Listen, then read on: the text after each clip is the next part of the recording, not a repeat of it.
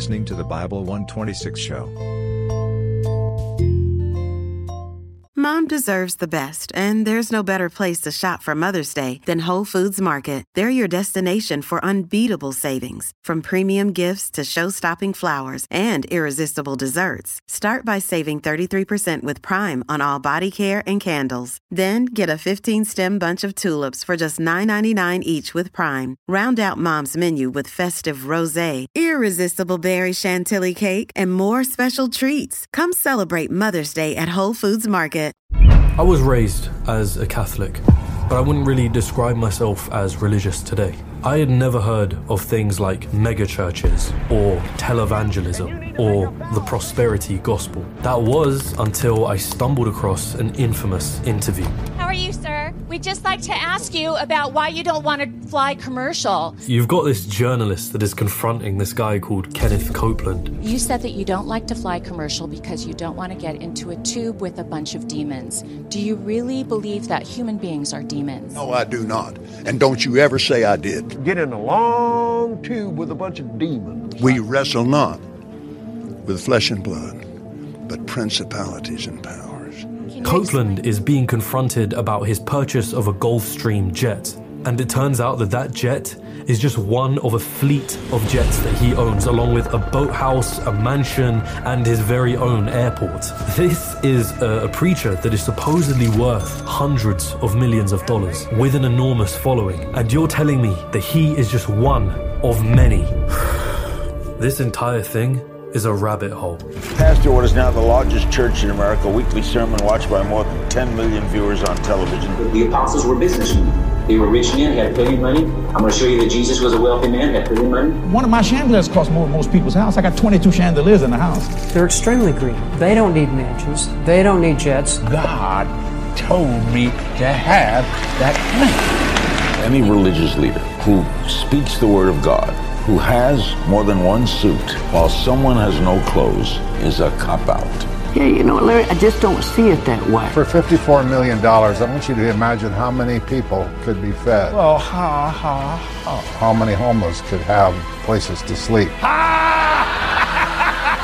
the fresh weapon ball! Fresh, fresh, fresh, fresh, fresh! Are you hearing me? Televangelism is still thriving in this country. If you were willing to pay the price, you could talk directly to God.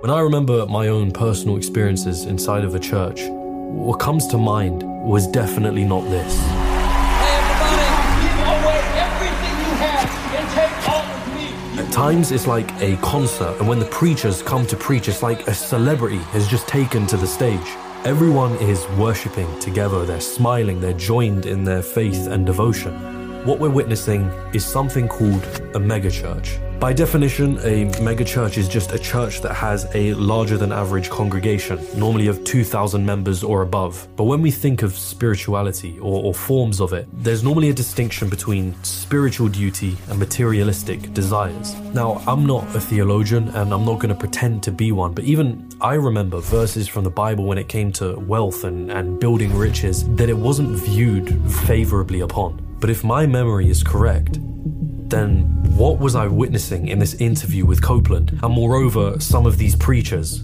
So you've got this preacher, Kenneth Copeland, who founded the Kenneth Copeland Ministries along with his wife, Gloria. They own a $7 million home, a fleet of jets, and their Eagle Mountain International Church has a membership in the thousands, not to mention their television and online broadcasting. Then there's Jesse Duplantis, who sat with Copeland as they both justified their purchases of private jets. And then the second one I, I purchased was in January 2004.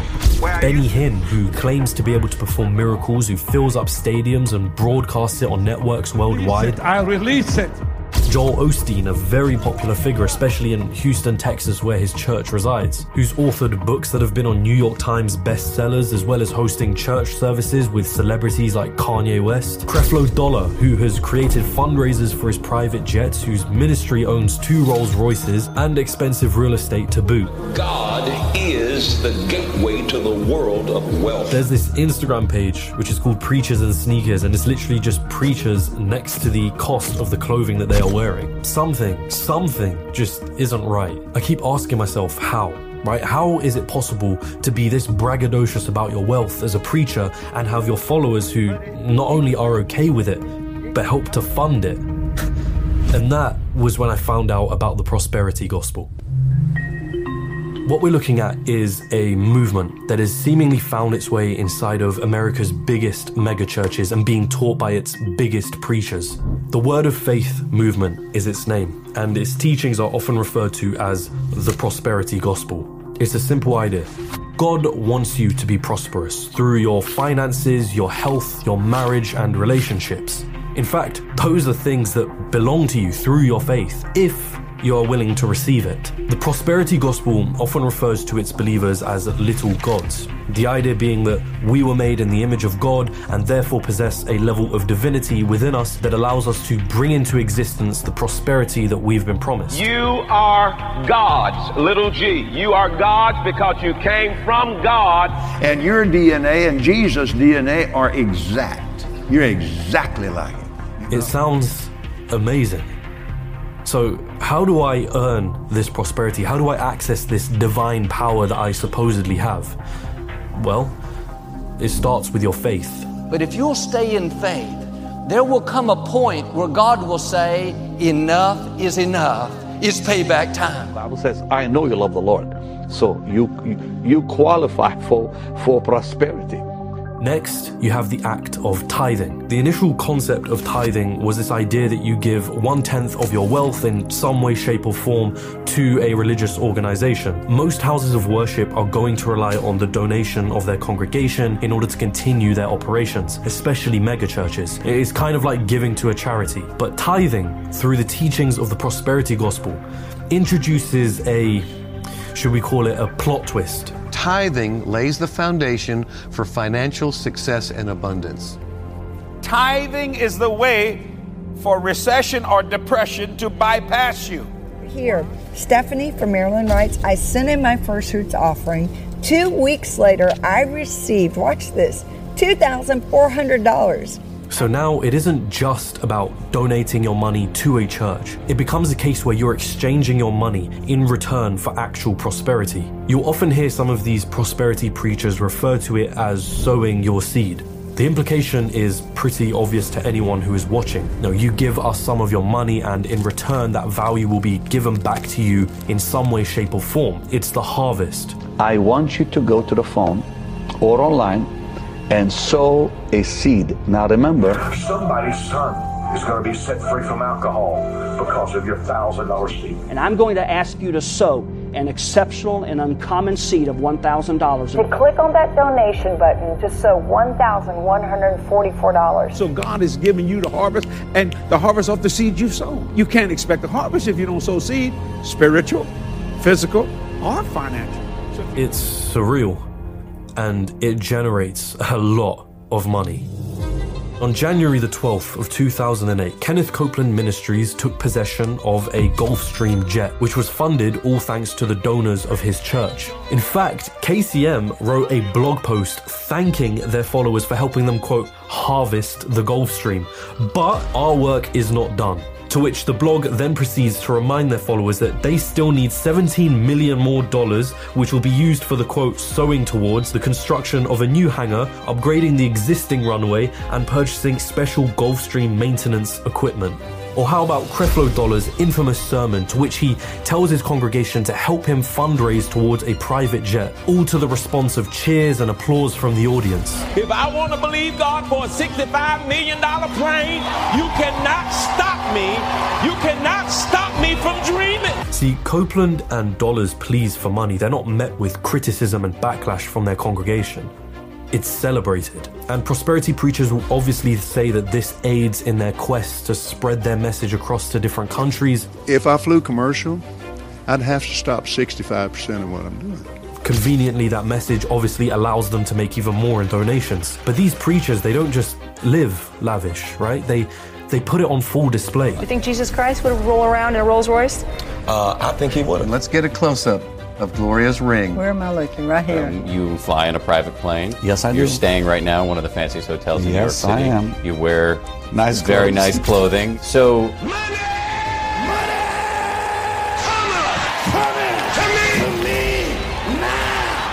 The wealth of these preachers, they're not seen as gross or hypocritical. In fact, they're seen as proof that the teachings work. It's seen as them actually practicing what they preach. The extravagant lifestyle, that's not a mistake or a flaw. It's a feature of the prosperity gospel. Many of these preachers will say that the funds that they received are used only for ministry purposes. Osteen, for example, says that he doesn't receive any salary from his ministry and all the money he makes comes from his book sales. Look, in some ways, I don't really care if a ministry wants to buy a private jet. It looks optically hypocritical, but I'd rather let theologians argue over the contradictions that those actions have with actual religious texts. I'm more interested in how the money is generated, and it doesn't get more unethical of a promise than it does with the prosperity gospel. If you're accustomed of giving $10, go to 20. Go up to 70, 80, 100. Raise that amount and watch what God will do because Don't you stop sowing offerings. Well, they won't let us go to church. Well, email it in there, text give or something. You get that tithe in that church, you get that offering in that church, and then you go home and you do what we're supposed to do. This idea is no different than the law of attraction and manifestation circles that claim that you can use your mind to manifest any desire that you want. In fact, it's been argued that the prosperity theology does have similar roots to the New Thought philosophy that became popular in America in the 19th century. When I look at Osteen, for example, I don't necessarily see a preacher. I see someone who's more akin to a self help motivational speaker that uses God as a proxy. I am confident. Secure. Take a look, for example, at Osteen's New York Times bestseller book, Your Best Life Now, which is filled with all of these kinds of ideas. So here's a quote from the very first chapter Enlarging Your Vision. It's not God's lack of resources or your lack of talent that prevents you from prospering. Your own wrong thinking can keep you from God's best. And the book is riddled with these similar messages of becoming what you believe and the power of your words. It's a book like many others in the self help genre. The connection isn't really that hard to see. But it's this sowing your seed message in the prosperity theology, the idea that you can donate to a church and in return you can, you know, pay off your rent, pay off your credit card, that seems particularly stomach churning. And now this is a message that is being exported from America to Europe and Africa. So one of Nigeria's wealthiest pastors is this guy called David Oyedepo, who is said to be worth 150 million dollars. We are not asking you to give so the church can be blessed. We're asking you to give so you can be blessed. Some fellow said, okay, I was worth 150 million dollars. I said, that's an insult. 150 million dollars, that's an insult. 150 million, too small. That can be. Do they know what they're doing? You know, a big part of me believes that Copeland and Dollar, they, they truly believe their intentions are good. Even for hundreds of millions of dollars, I can't imagine someone knowingly deceive and hurt other people without just driving themselves insane in the long run. That type of cognitive dissonance just seems too much to bear. But at the end of the day, I'm never gonna know what their intentions are. You know, I can only ever see what the consequences of their actions are. And trust me, you haven't seen the worst of it yet. Benny Hinn. Hinn is probably most well known for what he calls his miracle crusades. Hinn claims to be able to perform miracles. He'll bring people to the stage with all sorts of illnesses, and then with the touch of his hand, they will feel God's power running through them as they fall back, and these catchers will catch them as they fall. You had Parkinson's for 15 years. He says, Oh, thanks for the anointing. Who are you? People in the audience will cheer. There are others who are stood there in awe with their hands raised in worship. And Benny Hinn isn't the only one that does this, right? This is a really common practice amongst the prosperity gospel circles. Glory to God. You're not bound to this chair. The day will come, you'll walk out of it. In the name of Jesus. What is it that we're really seeing here? Is this an actual miracle? I would know that there were certain things that were completely deceptive. Kosti Hinn is the nephew of Benny Hinn, and he's worked with his family, sometimes as a catcher himself. In 2017, Kosti Hinn came forward with a testimony of his time spent in Benny Hinn's ministry. The responsibility is to look really good, look really blessed, sell the narrative, make all the money, and say, Look at my life. If you give to this, if you follow it, if you obey it, and if you do what I say, God will do it for you too. He described the lifestyle that he had whilst working with his family. We lived in a 10,000 square foot mansion guarded by a private gate, drove two Mercedes Benz vehicles, vacationed in exotic destinations, and shopped at the most expensive stores. Kosti Hinn really believed in what he was doing. You know, but he only had doubts when he started finding contradictions in what he was teaching and what he was finding in the Bible. Grace Brulard was eight years old when she was featured on an episode of CBC's The Fifth Estate in 2005, an episode that was specifically investigating Hinn's ministry. If you could have a miracle, what would you want it to be? That I can walk. Just walk. Is that what you want, Grace? Just to walk? No, just to walk.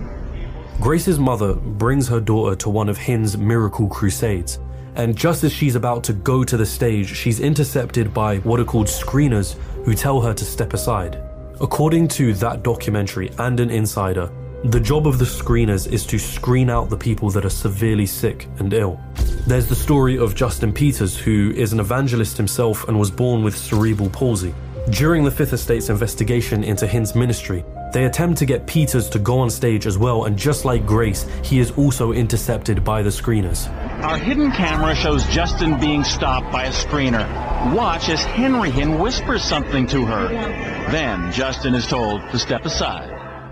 In another documentary from 2001, HBO were given full access to Hinn's events and were even allowed to follow several cases of supposed miracle healings. These are people that actually managed to get onto the stage and, and, claim they'd been healed. In one instance, the crew follows a boy called Ashneil and his parents as they're desperate to have their child healed by one of Hinn's miracles. We're expecting miracle. We're expecting a miracle. The Prakash family are recent immigrants to America. 10 year old Ashneil is their younger son. Two massive brain tumors have reduced him to a vegetative state. We believe in God, we have faith, and there's nothing impossible for God. Later in the documentary, Ashneil's parents actually attend the crusade and they're brought on stage to have their child healed by Hinn himself. Hinn gets the crowd to raise their hands and then he places his hands on Ashneil's face and says, Expect the miracle. Dear Jesus, the Lord's gonna touch you, young boy. Days after the event, and Ashneil still wasn't healed. It didn't happen. I was not even discouraged. I, I know it's God's plan. You know, I can stake my life on Pastor Benny Hinn's words. And God spoke to me last night at the at the Colosseum Center where the crusade was going on, and He said, donate him another two thousand dollars, and which I'm going to do it. I'm going to do that. Recently, I watched an event from Kenneth Copeland's Eagle Mountain Church, right? It's called Miracles on a Mountain. It's another miracle healing service. And in this instance, it was hosted by this evangelist called Billy Burke. And at one point, someone is brought out from the crowd. And I thought, hang on, I recognize this guy. It was Big Nick. Who, for those of you that don't know, was an ex member of the popular social media group The Vlog Squad, which is headed by David Dobrik. At the event, Nick tells Billy Burke about his blind eye. I'm, I'm blind in my uh, left eye as well. I know that. You told me that. Billy then attempts to cure his eye. Loosen that! After all the theatrics, Billy then starts to wiggle his finger around. And then. Nothing yet. Nothing yet. And Billy hears that and he, he, continues like trying to help him. And then when he realizes it doesn't work, he then just tells Nick, recite chapters of the Bible every night for your eye to be cured. So, John chapter 9, your confession starting tonight and every night. You hear me? Tonight and every night before you go to bed. You ready? I was blind and now I see. And the crowd cheers. It's like it's like the miracle actually happened. Now, it's been about seven months since that event took place, and I've looked through Big Nick's social media account, and there's no indication that his eye is healed since the event. So again, what are we witnessing when we see things like this? If we are to believe that these people aren't just actors, which I, I really don't think that they are, what is actually happening? Consider this.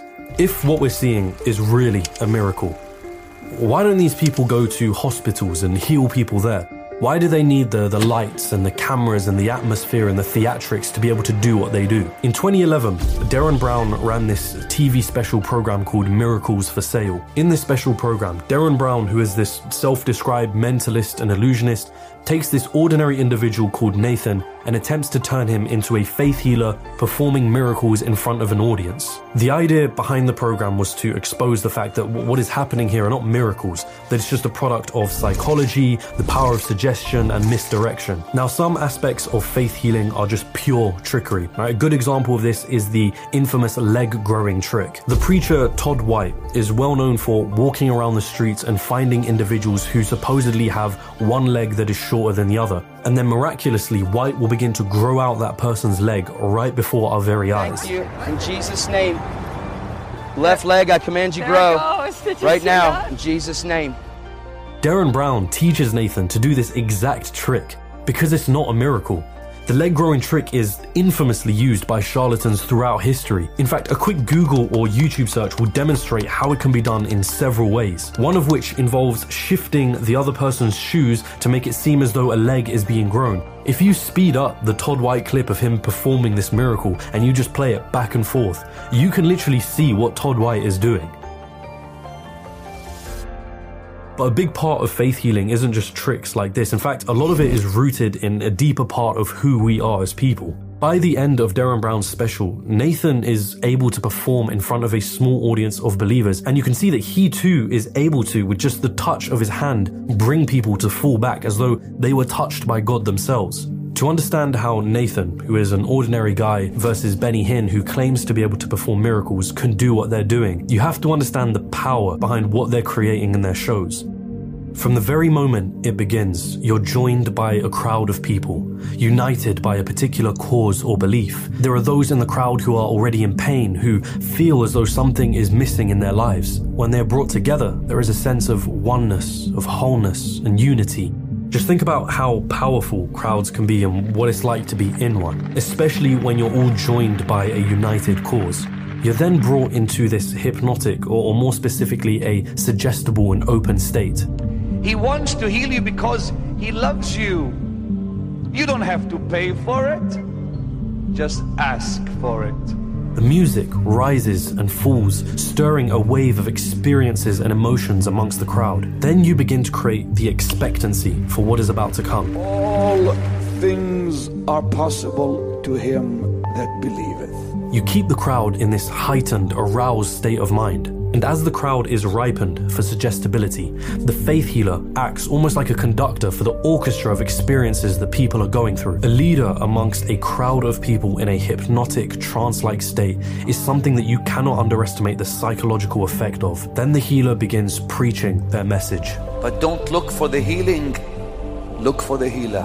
Whatsoever you shall ask, that will I do.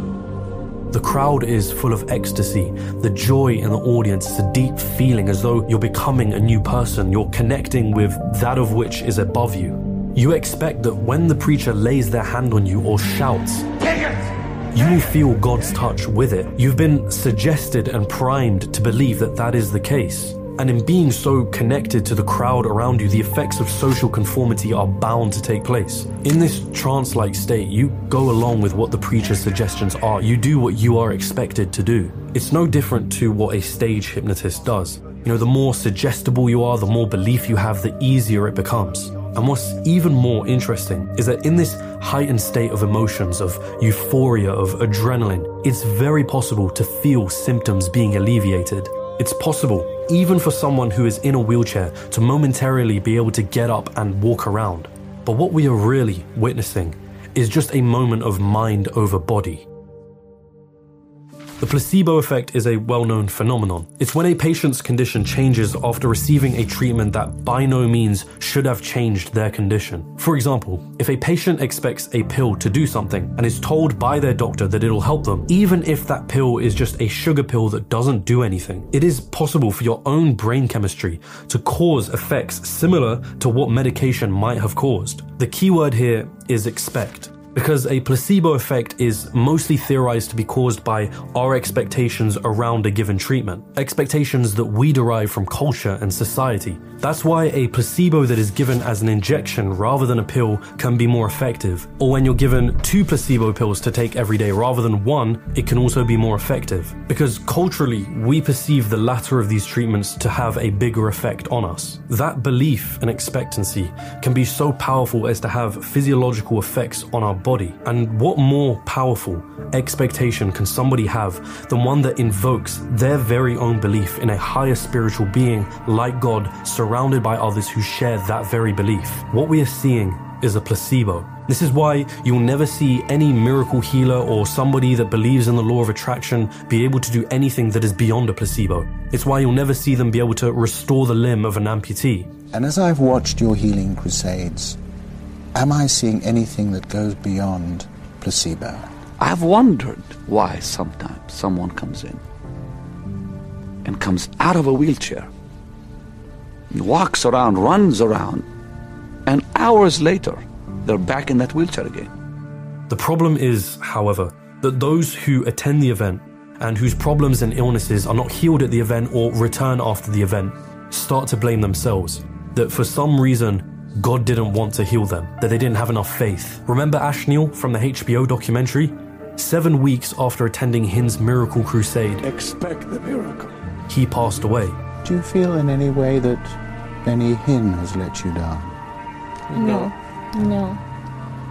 Did you ever, in some of your worst moments, think that you must have done something wrong in the eyes of God to deserve this? Yes, I know there is a generational curse. Maybe it originated from me or from my parents because that curse lasts for three or four generations. Who taught you that? I heard it from Pastor Benny. It doesn't square with the Bible at all. It's a complete scam. It's utter deception. Increase your faith, increase your seed, and store up for the future. So that when these tragedies hit on earth, you will be spared. It is a deception to a degree that I don't think I've seen before. And you have to sit there and look at this all and wonder surely there's justice to this story, right? Surely somebody takes the fall. Surely there's a happy ending to it. Surely. In September of 2019, Benny Hinn comes out with quite the astonishing announcement. And I'm sorry to say that prosperity has gone a little crazy. I think it's an offense to the Lord. It's an offense to say, give a thousand dollars. I think it's offense to the Holy Spirit to place a price on the gospel. I'm done with it. Benny Hinn had decided to leave the prosperity gospel. Hallelujah, right? One of the best lessons that I could give to people is say, watch what they go back to, watch what they give up, and watch what they go back to. Okay, so it's time to give to the Lord's work. It's time to sow seed in the Lord's work so God can bless you and reward you. Prosper. Now it's time to give to the Lord's work because giving guarantees our financial protection. The problem is, once you've generated the type of following and business and reputation that Hinn has, changing your ways becomes almost impossible. And more so because I genuinely believe that most of these prosperity preachers, they're not intentionally malicious, they've deceived themselves. Even till today, I question is this God or is this just me? The reality is that most of the preachers that we've mentioned in this video are continuing their operations today, and when they pass, there's going to be a wave of new prosperity preachers ready to take their place. The message is an easy one to spread. It promises you health, wealth, and happiness. It makes you feel good. And what's not to love about that, right? Look at the comment section below, and you're probably not going to be hard pressed to find someone defending Hinn or Copeland or the prosperity theology overall. You'll probably find people claiming that they have seen miracles happen or that by sowing their seed, prosperity really was given to them. And I'm not delivering any new message here. You know, prosperity theology receives a lot of criticism inside of Christianity and outside. Hey man, you know you're a piece of shit, right? you know, right? right? Yet they'll still get away with their teachings because their message isn't for people who are cynical. It's really difficult to stop their more deceptive actions. The only thing you can do is go to those that believe in it and steer them away. And until that happens, the booming business of prosperity theology and faith healing will continue to flourish. I don't know what you feel about the prosperity gospel, the health, wealth, and prosperity gospel, but I'll tell you what I feel about it hatred. It is not the gospel. And it's being exported from this country to Africa and Asia, selling a bill of goods to the poorest of the poor. Believe this message your pigs won't die. Your wife won't have miscarriages. You have rings on your fingers and coats on your back. That's coming out of America. The people that ought to be giving our money and our time and our John Piper is just one of the many preachers and ministries that actively try and combat the prosperity gospel. And although Texas is home to some of the biggest megachurches, it's also home to the Trinity Foundation, a leading watchdog ministry founded by Ole Anthony that carries out investigations into some of the conducts of the biggest televangelists. It was Ole Anthony, founder of the East Dallas Homeless Ministry Trinity Foundation, who masterminded the investigation and helped expose some of the top televangelists in the country. You know, faith and religion are powerful things. Seeing the sense of hope that it can fill a person with, or, or the community and the purpose that it can inspire towards good causes. Now, I don't think anyone can look at those things on their own and, and say they're bad. A few months ago, I had burnt out from working. And when that happened, I felt very cynical about everything that I was doing. You know, what, what was the point? And what helped was having a sense of hope that those feelings would come to pass and finding purpose in what I was doing and spending time with my friends and family. Hope, purpose, and community. But hope, purpose, and community can be exploited. It can cloud your better judgment just because somebody dresses the part or sounds the part and invokes the word God. If you're somebody watching this that is a believer in the prosperity gospel, I invite you to think over and really question could I be wrong? A healthy skepticism, I think, only motivates someone to find the truth, not drift further away from it. Seek, and perhaps you will find.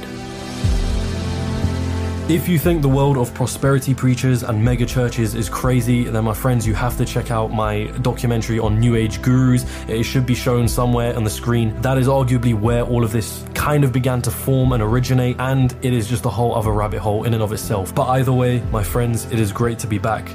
As always, hand to head, salute.